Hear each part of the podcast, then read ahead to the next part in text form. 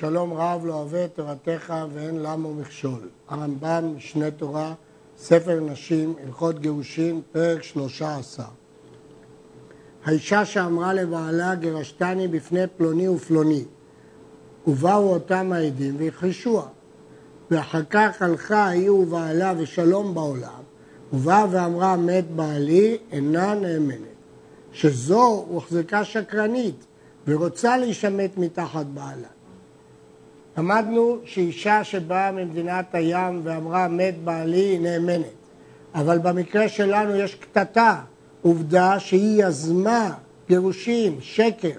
היא טענה שבעלה גירש אותה בפני שניים ואותם העדים הכחישו ואמרו שזה שקר. אם כן ברור שהיא רוצה להישמט מתחת בעלה בשקר, אז אם כן אין מאמינים לה כשהיא אומרת מת בעלי. יש אומרים שהטעם הוא מפני שהיא מדמה. נדמה לה שהוא לא ניצל, אבל באמת הוא ניצל. אבל הרמב"ם לומד שפה החשש היא שהיא משקרת. בא עד אחד והעיד לה שמת בעלה, לא תינשא, שמאי שכרה אותו. כיוון שראינו שהיא כבר שקרה, והייתה קטטה שהיא יזמה אותה ואמרה שהוא גירש אותה בשקר, אז היא יכולה חשודה גם לזכור עד. ואם נישאת, לא תצא. שהרי יש לה עד. סוף סוף יש לה עד, ולכן היא לא תצא. יש דיון בגמרא. האם הטעם שעד אחד מתיר את האישה הוא מפני שזה דבר העשוי להיגלות? ואם כן, זה לא תלוי בכלל באישה, ואז היא מותרת. אבל אם ההיתר בנוי שהאישה מדייקת, בודקת ומבררת לפני שהיא סומכת על העדות, הרי במצב של קטטה היא לא מבררת, כי היא לא רצה להיות נשואה לו. כיוון שזהו ספק, הרמב"ם פוסק שלכתחילה לא תינשא, ואם נישאת לא תצא. מקשה המגיד משנה, הרי הרמב"ם בסוף הפרק עתיד לכתוב שהטעם שהיתר עד אחד במיתה הוא מפני שזה דבר עשוי להיגלות. אז אם כן, מדוע הוא פסק שהיא לא תינשא לכתחילה? הרי לפי הסברה של עשוי להיגלות היא יכולה להינשא.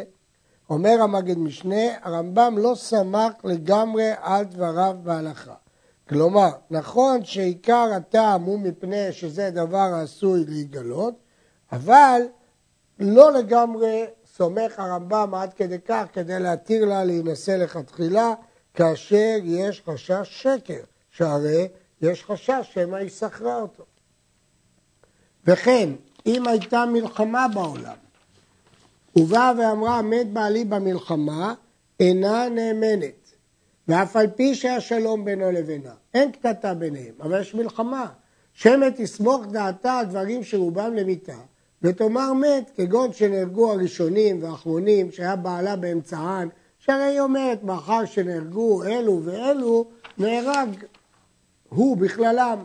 לפיכך אינה נאמת, ואפילו אמרה מת במלחמה הוא כבר טיב, אבל אם אמרה מת על מיתתו, נאמנת. נסביר את הדברים. בלשון הגמרא זה נקרא בדדמי. אישה יכולה לדמות ולחשוב שהיות שבמלחמה מתה קבוצת אנשים והוא היה ביניהם, היא מניחה שהוא מת, ולכן היא לא בדקה, היא לא ביררה בוודאות שהיא מת, אבל היא בטוחה שהוא מת, ולכן אין לה חשש, היא לא מדייקת. ולכן היא לא נאמנת במקרה הזה. אבל אם אמרה מת על מיתתו, נאמנת. מדוע? כי אין פה שום דמיונות, זה לא במלחמה. הוא במלחמה אמנם, אבל הוא מת לא מהמלחמה, אלא על מיתתו. אז בוודאי שהיא דייקה וראתה שהוא מת. אבל אם אמרה מת הוא כבר טיב, היא לא נאמנת. זהו חידוש של הרמב"ם. מדוע? הגמרא אומרת שבשעת רעבון אם היא אומרת מת על מיטתו, איננה נאמנת. כי אולי הניחה אותו, והוא איכשהו הצליח לשרוד. אבל מת הוא כבר טיב, היא נאמנת. אז אם ברעבון שעל מיטתו היא לא נאמנת, בקברטיב היא נאמנת, אז במלחמה שעל מיטתו היא נאמנת, אומרים הרבה ראשונים שגם קברטיב תהיה נאמנת, וכך דעת הטור. אבל הרמב"ם מבין לא, זו סברות אחרות לגמרי. ברעב כשהוא על מיטתו, יכול להיות שהוא שרד, אבל במלחמה אין בדדמי, היא ראתה שהוא מת. מה שאין כאן בקברתיו, שברעב אין מה לחשוש, היא קברה אותו, אז ודאי שהוא מת. אבל במלחמה בקברטיב, אולי היא המשך הדמיון שלה, שכיוון שהיה נדמה לה, אנחנו חוששים באומרת קברטיב, והיא לא נאמנת. לא, הוחזקו, לא הוחזקה מלחמה בעולם. ובאה ואמרה מלחמה הייתה במקום פלוני. הוא מת במלחמה, לא תינשא לכתחילה. ואם נישאת, לא תצא. זהו ספק בגמרא שלא נפשט, והכלל של הרמב"ם שכל ספק בגמרא לא תינשא לכתחילה, ואם נישאת, לא תצא. זאת שיטת המגיד משנה ברמב"ם. והנה יש לשאול, הרי אמרנו שהאישה מדמיינת, אז מה אכפת לי שהיא סיפרה שיש מלחמה? אחרי שהיא סיפרה שיש מלחמה, היא כבר מדמה, ואם היא מדמה, אז מה מועיל לי שהיא הוחזקה, ולמה אם נישאת לא תצא? מה זה שונה מההלכה הקודמת? התשובה היא, כי היא זאת שסיפרה שיש מלחמה. אז כיוון שאני סומך עליה, יש צד לסמוך עליה עד הסוף. אבל זה נכון רק אם החשש היה שקר. אז יש לו מיגו שבכלל בכלל לא לספר שהייתה מלחמה, אף אחד לא ידע שהייתה מלחמה. אבל אם אתה מפני בדדמי, כמו שכתב הרמב"ם, ולא מפני שקר, מה מועיל האמיגו שיכלה לומר שלא תהיה מלחמה? הרי זה בדדמי, כך מקשים על שיטת הרמב"ם. וכן האישה שאמרה מת בעלי תחת המפולת אינה נאמנת. וכן אם היה שילוח נחשים ועקרבים ואמרה נשכו נחש או עקרב ומת אינה נאמנת. שמא תסמוך דעתה על רוב הנשים שמתו כך בנשיכה. כשיש מפולת, כשיש נחשים משולחים, כשיש עקרבים, אז היא רואה את כל הקבוצה מתה, היא חושבת גם בעלה מת, ממש כמו במלחמה. אמרה, השנו עלינו בית או מערה, הם התחבאו בבית או במערה והאויבים מילאו את הבית עשן, הוא מת ואני ניצלתי, אינה נאמנת. כשם שנעשה לה נס והיא הצליחה להימלט, כך נעשה לו נס, אולי גם הוא הצליח להימלט והיא רק מדמיינת שהוא מת. הייתה שנת רעבון ואמרה מת בעלי, אינה נאמנת. אפילו על מיטתו, היא לא נאמנת, כי ייתכן שהוא שרד ומישהו דאג לו, שהוא השיג אוכל. מתו טיב, נאמנת, כי פה אין מה לחשוש.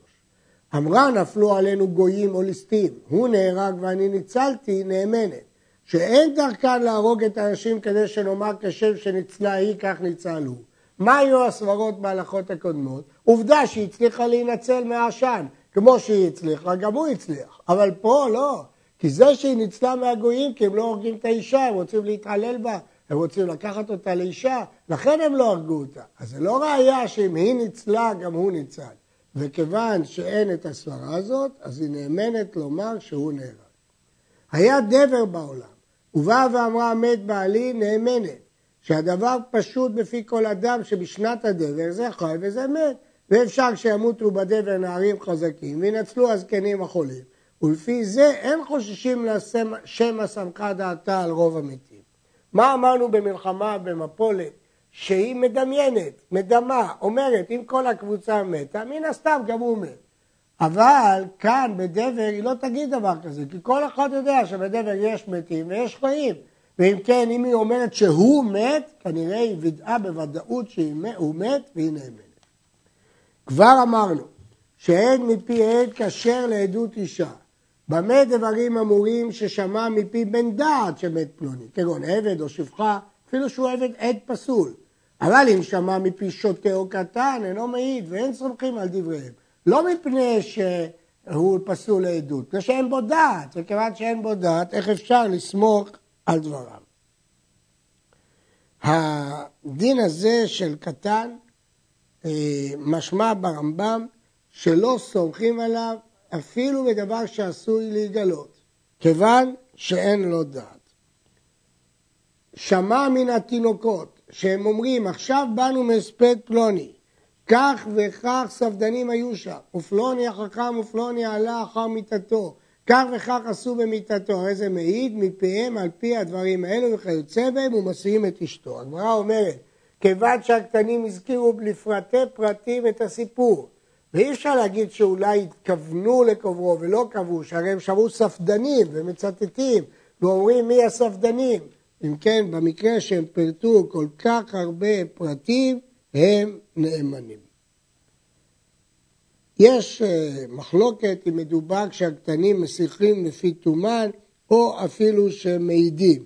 מהרמב"ם משמע שהם אפילו הם מעידים. אמנם, יש להדגיש שהרמב"ם כתב, עכשיו באנו מספלות פלוני. משמע שרק מיידית הם יהיו נאמנים, ולא אחר זמן. אבל יש ראשוני אשכנז, ערבייה, שהכשיר אפילו אם באו אחר הרבה זמן. ישראל שאמר הרגתי את פלוני, הרי זאת תינשא על פיו, שאין אדם משים עצמו רשע, והרי העיד שמת. מה פירוש? אנחנו עושים פלגינן דיבורה, חוצים את דבריו. מאמינים לו שפלוני מת, אבל אין מאמינים לו שהוא הרגו, כי אין אדם משים עצמו רשע. אז הוא לא נאמן לפסול את עצמו לעדות, כיוון שהוא לא נאמן לפסול את עצמו לעדות, הוא נאמן שהוא הרג אותו, שיהרגו אותו, שהוא נהרג, אבל לא שהוא הרג אותו. ויש מפרשים, הוא נאמן שהוא הרג אותו באונס. כבר אמרנו שהגוי שהסיח לפי תומו מסיעים על פיו. כיצד היה הגוי, כיצד? היה הגוי מסיח ואומר, אוי לפלוני שמת, כמה היה נאה, וכמה טובה עשה עמי. שימו לב, הוא פתח בדברים, והוא התחיל לשוחח, אוי לי פלוני שמת, כמה היה נאה, לא בתור עדות, אלא בתור סיפור. או שהיה מסיח ואומר, כשהייתי בא בדרך נפל פלוני שהיה מהלך עמנו ומת, וטמנו לדבר זה, כיצד מת פתאום, וכיוצא בדברים האלו, זה נראה סיפור. שהם מראים שאין כוונתו להעיד, הוא לא בא להעיד כדי שיסיעו את אשתו, הוא בא לספר סיפור. הרי זה נאמן. יש דנים, האם כשהוא יגיד מיד מת פלוני, רק אחר כך יוסיף סיפור, האם זה עדיין נקרא משיח לפי תומו, או דווקא בהתחלה הוא צריך לספר בדרך סיפור. וישראל ששמע מגוי המשיח לפי תומו, מעיד ששמע ממנו ותינשא על פיו. במה דברים אמורים? שלא הייתה שם המטלה בשיחת הגוי, שמא לא נתכוון אלא לדבר אחר, כגון. שאמר לאחר, עשה לי כך וכך, שלא יהרוג אותך כדרך שהרגתי פלוני, אין זה מפיח לפי תומו. יש כוונתו להטיל אימה על זה. כל מה שהטענו במסיח לפי תומו, בהנחה שהוא מספר סיפור נכון. רק כשהוא מאיים, מי אומר שהסיפור שלו נכון? אולי הוא משתמש בסיפור הזה רק כאיום על פלוני. וכן אם שמע מהכרעות של גויים שאמרו הרגנו פלוני, אינם נאמנים, שהם מחזיקים את זה עצמם בחסר כדי להטיל אימה וכן כל כיוצא בדברים הללו. בית המשפט של השלטונות רוצה להטיל משמעת, פחד, אימה, ואומר הנה הרגנו כך וכך אנשים. אבל אולי זה לא נכון, והם רק מספרים שמועות כאלה כדי לחזק את שלטונם, ולכן הם אינם נאמנים. גוי שהתחיל להשיח לפי תאומות תחילה, אף על פי ששאלו אותו אחר כן ובדקו עד שיפרש כל המאורע, הרי זה נאמן ומסיעין על פיו. אם הוא התחיל להשיח, מספר סיפור, ומיד אלה שאיתו רצו לדעת אם להתיר את אשתו, שאלו אותו שאלות, הוא נאמן. אבל אם הם שאלו אותו תחילה, לפני שהוא סיפר סיפורים, לא מקבלים את עדותו, אפילו אם אחר כך השיח לפי תומו. ואם שאלו גוי אחר, או חיפשו בעיר אחר יהודי, ויצא קול שמחפשים, ובא גוי ומסיח לפי תומו, כאן כותב הרמה באבן העזר, שזה נקרא מסיח לפי תומו. למה? כי סוף סוף אותו לא שאלו, שאלו מישהו אחר. כבר הודענו שהעד שאמר, שמעתי שמת פלוני, אפילו שמע מאישה ששמע מעבד, הרי זה כשר לעדות אישה ומסיעים על פיו. חכמים הקלו בזה, אפילו אם שמע מאישה מעבד, כי זה מילתא דאבידא לעגלוי, דבר העתיד להתברר. אם הבעל חי, הוא יגיע, וכדי שהאישה לא תהיה עגונה, ואישה מדייקת, כדי שהיא לא תיאסר. אבל אם אמר העד או האישה או העבד, מת פלוני ואני ראיתיו שמת, לא שהוא שמע מאחרים, אלא הוא מעיד עדות ראשונה, שואלים אותו, איך ראית? ובמה ידעת שמת? אם העיד בדבר ברור, נאמן. ואם העיד בדברים שרובם למיתה, אין מסיעים את אשתו. שאין מעידים על האדם שמת, אלא בשראו מת ודאי ואין בו ספק. אם הוא מעיד בשם מישהו אחר, אין לנו דרך לחקור. אבל אם הוא טוען, אני ראיתי, צריכים לחקור אותו. מה ראית? ואז מתברר לפעמים שהוא ראה רק דברים שקרובים למיתה, כמו שנראה בדוגמאות הבאות. הוא לא ראה ממש מיתה. כיצד? ראו שנפל לים, אפילו טבע בים הגדול, אין מעידים עליו שמת. שמא יצא למקום אחר. זה נקרא מים שאין להם סוף. הוא לא רואה את הקצוות של הבריכה הזאת, של הים הזה, אם כן, איך הוא יודע? אולי הוא יצא מצד אחר. ואם נפל למים מקובצים, כגון בור או מערה, שעומד ורואה כל סביבה ושהה כדי שתעשה נפשו, ולא עלה, מעידים עליו שמת ומסיעים את אשתו. כיוון שהמים מקובצים, אז ברור שהוא לא יצא במקום אחר, כי אתה רואה את כל המים. הטורי זהב כותב שאם זה מים קפואים, שאי אפשר לשחות בהם, זה כמו מים מקובצים. אבל יש שחלקו והתירו רק מקובצים. בימינו יש מי שרצה לטעון שאם יש מטוסים ומסוקים שמקיפים את כל הים ורואים שהוא לא יצא מכל מקום, זה כמו מים מקובצים, אבל יש דעות שונות בפסקים להלכה בשאלה החמורה הזאת של עגונות.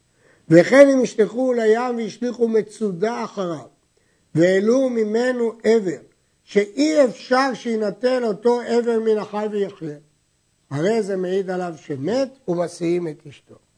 כיוון שהעלו עבר כזה, שבלעדיו הגופה לא יכולה לחיות, אז איך אני אחשוש שהוא ישחה? הרי עלה העבר הזה, ולכן אין חשש. אבל, יש לשאול, מי אומר שזה העבר שלו? אולי זה עבר של מישהו אחר שטבע, והוא שחה ויצא במקום אחר. מהרמב"ם משמע שאין צריך סימן מובהק שזה שלו, אבל הראשונים חולקים עליו. סוברים שצריך שיהיה סימן מובהק שזה הרגל של זה שנפל מתחילה, וכך פסק בשולחן ערוך. אבל לפי הרמב"ם משמע לא, שהרגל מניחים שהיא שלו, מהרכובה ולמעלה, שזה עושה טרפה, מניחים שזה שלו. למה? בגלל הכלל, כאן נמצא, כאן היה. ידענו שהוא נפל לים, בדקנו ומצאנו רגע, אנחנו מניחים שזה לא הוא. לא מניחים שהוא יצא וזה של מישהו אחר, זה נקרא כאן נמצא, כאן היה. יש ששואלים, הרי טרפה יכול לחיות 12 חודש, אז איך אפשר להתיר את האישה מיד? אולי יהיו עוד כמה חודשים שהוא חי. ראו שנפל לגוב אריות ונמרים וכיוצא בהם, אין מעידים עליו. אפשר שלא יאכלו. לפעמים אריות או נמרים לא אוכלים כשהם לא רעבים, אז אין ראיה. נפל לחפירת נחשים ועקרבים או לתוך כבשן האש או לתוך יורה רותחת מלאה יין או שמן או ששחטו שני סימנים או רוב שני סימנים, אפילו עמד וברח, מעידים עליו שמת שוודאי סופו למות. וכן כל כיוצא בזה מדברים שאי אפשר שיחיה, הרי ימות מיד בזמן קרוב, הרי אלו מעידים עליו. כל הרשימה שהרמב"ם מונה פה, ברור שאין לו דרך להינצל, לא חוששים שנעשה לו נס כחנניה, מישאל ועזריה, ולכן אפשר להעיד עליו שהוא מת, כי ברור שמי שנפל ליורה רותחת או למדורה כזאת, ודאי שהוא מת. הלכה י"ח ראו צלוב והעוף אוכלת בו, צלבו אותו על עץ והעוף אוכל בו. אף על פי שדקרו ירו בו חיצים, אינו מעיד עליו שמת. אין פה ראיה עדיין שהוא מת, כי אולי הוא פצוע קשה, אבל חי. ואם ראו העוף אוכל במקום שהנפש יוצאה מנטילתו, גון מוחו, ליבו, בני מעיו, הרי זה מעידים עליו שמת, כי ברור שאם העוף נטל את הדברים הללו, אז בוודאי שהוא מת. עד אחד שאמר היטיב שמת במלחמה או במפולת או שטבע בים הגדול ומת וכיוצא באלו מדברים שרובם למיתה. אם אמר קברתיו, נאמן ותינשא על פיו. ואם לא אמר קברתיו, לא תינשא, ואם נישאת, לא תצא. אם עד ראה שמת במלחמה ולא אמר קברתיו, לא תינשא. מדוע? זה בעיה בגמרא שלא נפשטה. רק בקברתיו נאמן. מה הסיבה? הסיבה בגלל בדדמי. אנחנו חוששים שהוא מדמיין. כיוון שאנחנו חוששים שהוא מדמיין, עד שהוא לא אומר קברתיו, זה ספק. כיוון שזה ספק, לא תינשא, ואם נישאת, לא תצא.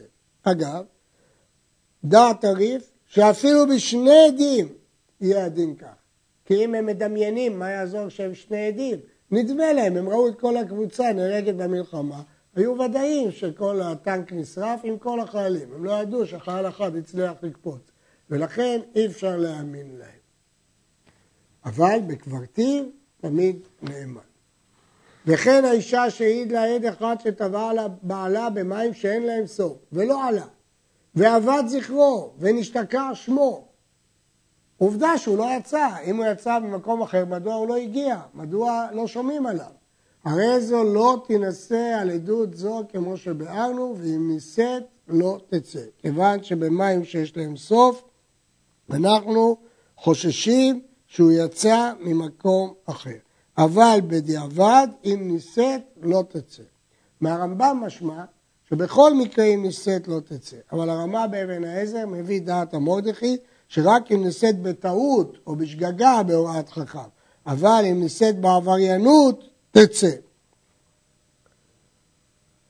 ראוי להזכיר כאן את תשובתו של רבי אליעזר מבורדון, שתשובתו יסוד לצירוף הרבה סניפים בדיני עגונות.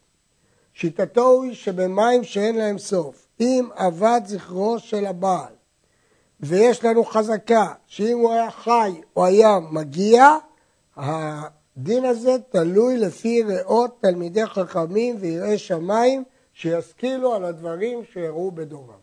כלומר רבי אליעזר בוורדון פותח פתח ומצרפים את דבריו כסניף להקל הרבה פעמים האם אפשר להפעיל שיקול דעת במים שאין לאסוף ואבד זכרו.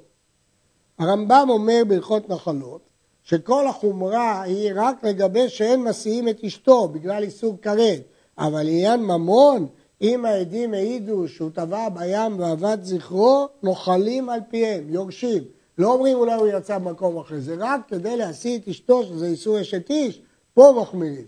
אבל לענייני ממונות, ירושה, לא מחמירים. ואפילו היה הגוי הוא שהסיח לפי תומו ואמר טבע פלוני בים, ונישאת על פיו, הרי זו לא תצא. למה? כיוון שהיא נישאת, וזה ספק בגמרא. אבל לכתחילה לא תינשא. וחכם שהורה להשיא אותה לכתחילה, מנדים אותו. מצאו הרוג או מת. רואים אותו, הוא פה, הרוג או מת. עכשיו הבעיה היא לא אם הוא מת או לא מת, ודאי שהוא מת. השאלה אם זה הוא, איך מזהים אותו, על פי מה מזהים אותו. אם פדחתו וחותמו ופרצוף פניו קיימים והכירו בהם שהוא פלוני, מעידים עליו. צריך פדחת וחותם ופרצוף פנים. אלה הסימנים המובהקים ביותר שעל פיהם אפשר להשיא אישה. ואם ניתן אחד מכל אלה, אף על פי שיש להם סימנים בגופו ובחילה ואפילו שומה, אין מעידים עליו. שמא אחר הוא, זה לא סימן מובהק ביותר ואי אפשר להעיד עליו. במה דברים אמורים? שמועיל פרצוף הפנים, אם ראו בתוך שלושה ימים אחר הריגתו או מיתתו, אבל אחר שלושה אין מעידים עליו, מפני שפרצוף הפנים משתנה.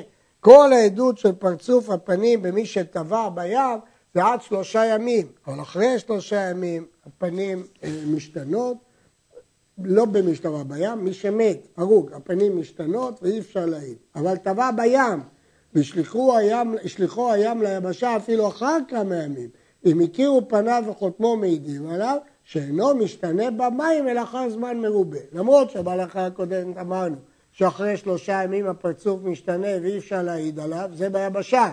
אבל בים הפרצוף נשמר, המים שומרים את הפרצוף, ולכן אם המים פלטו אותו ליבשה, אפילו אחרי זמן מרובה, הפרצוף לא השתהה ואפשר להעיד עליו. ואם שעה ביבשה אחר שהושלך מים י"ב שעות ונטפח, אין מעידים עליו, שהרי נשתנה. פה זה כבר י"ב שעות. אחרי י"ב שעות אי אפשר להעיד. יש שגורסים כ"ד שעות. ויש שגורסים שלוש שעות. הגרסה המדויקת יותר, אם שעה ביבשה אחר שהושלך מן הים, שעות.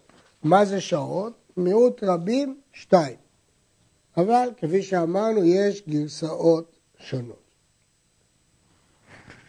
יש אומרים שאם הוא מת בימות הקור, השלג או הקרח גורם שהוא לא ישתנה והפרצוף שלו לא ישתנה ואפשר להעיד עליו.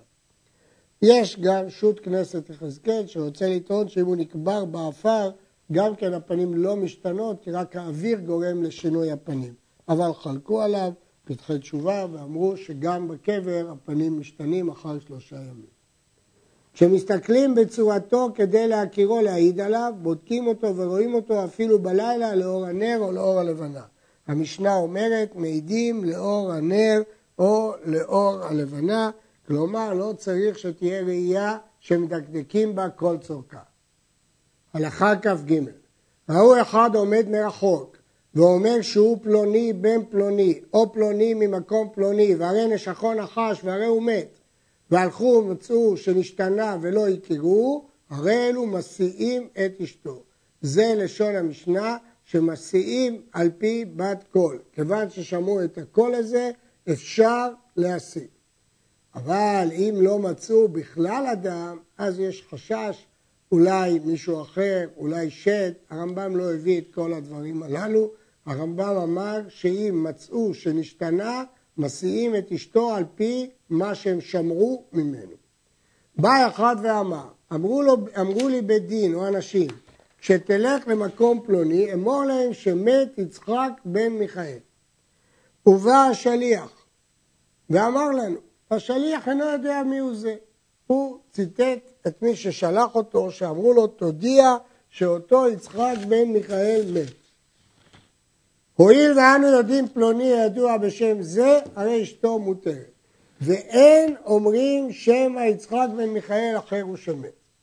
אנחנו יודעים שיש פה יצחק בן מיכאל, הוא אמר שמסרו לו לומר שיצחק בן מיכאל מת, אנחנו תולים שאותו יצחק בן מיכאל שהיה כאן ויצא לדרך, הוא זה שמת. ולא מניחים שהוא עוד יחזור, וזה יצחק בן מיכאל אחר.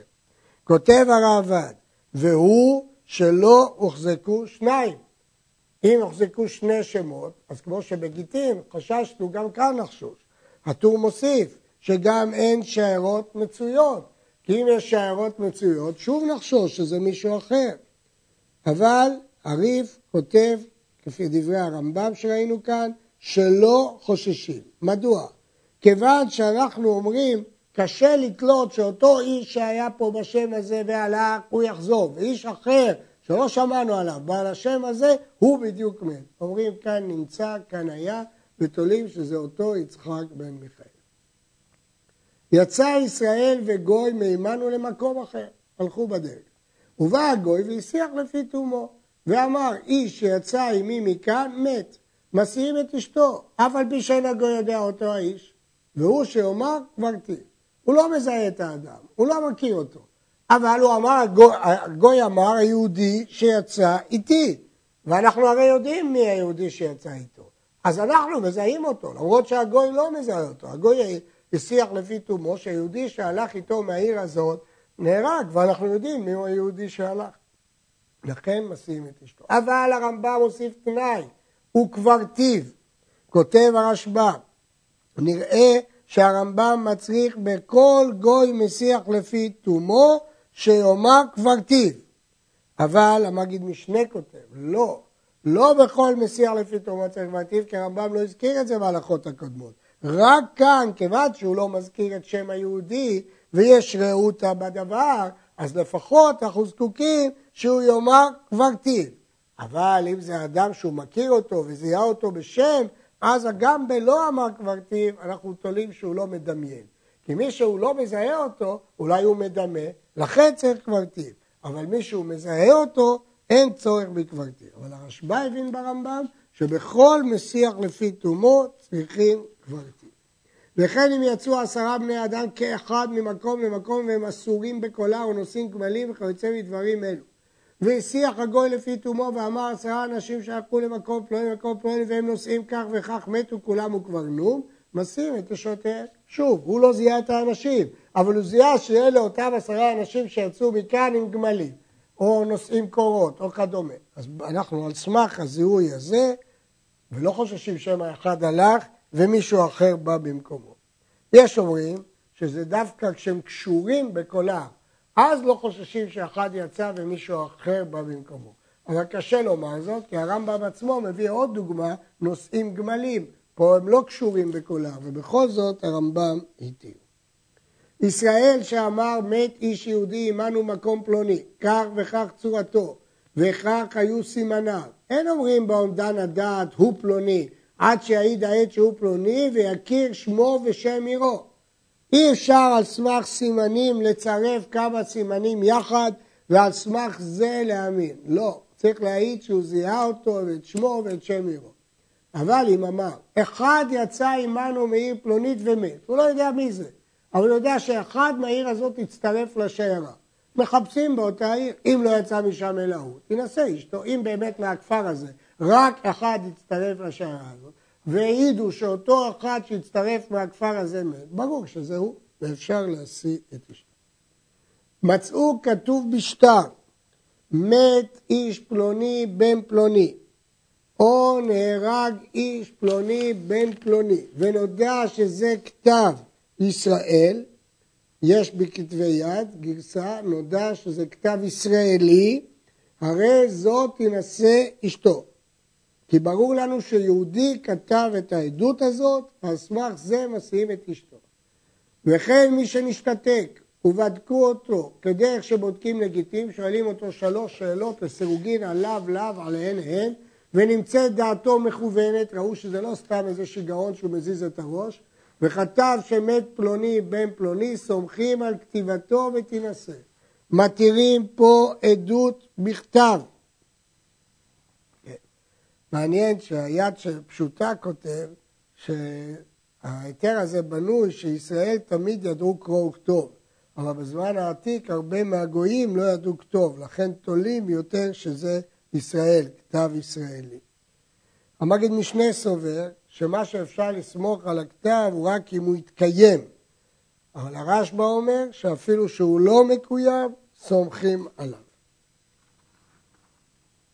והאמת שהמגיד משנה אומר שזאת גם דעת הרמב"ם, שאפילו שלא מקוים, כי הוא לא דרש פה קיום. ואין בודקים עדי אישה בדרישה בחקירה. שלא אמרו חכמים בדבר להחמיר, אלא להקל משום מטרת עגונה.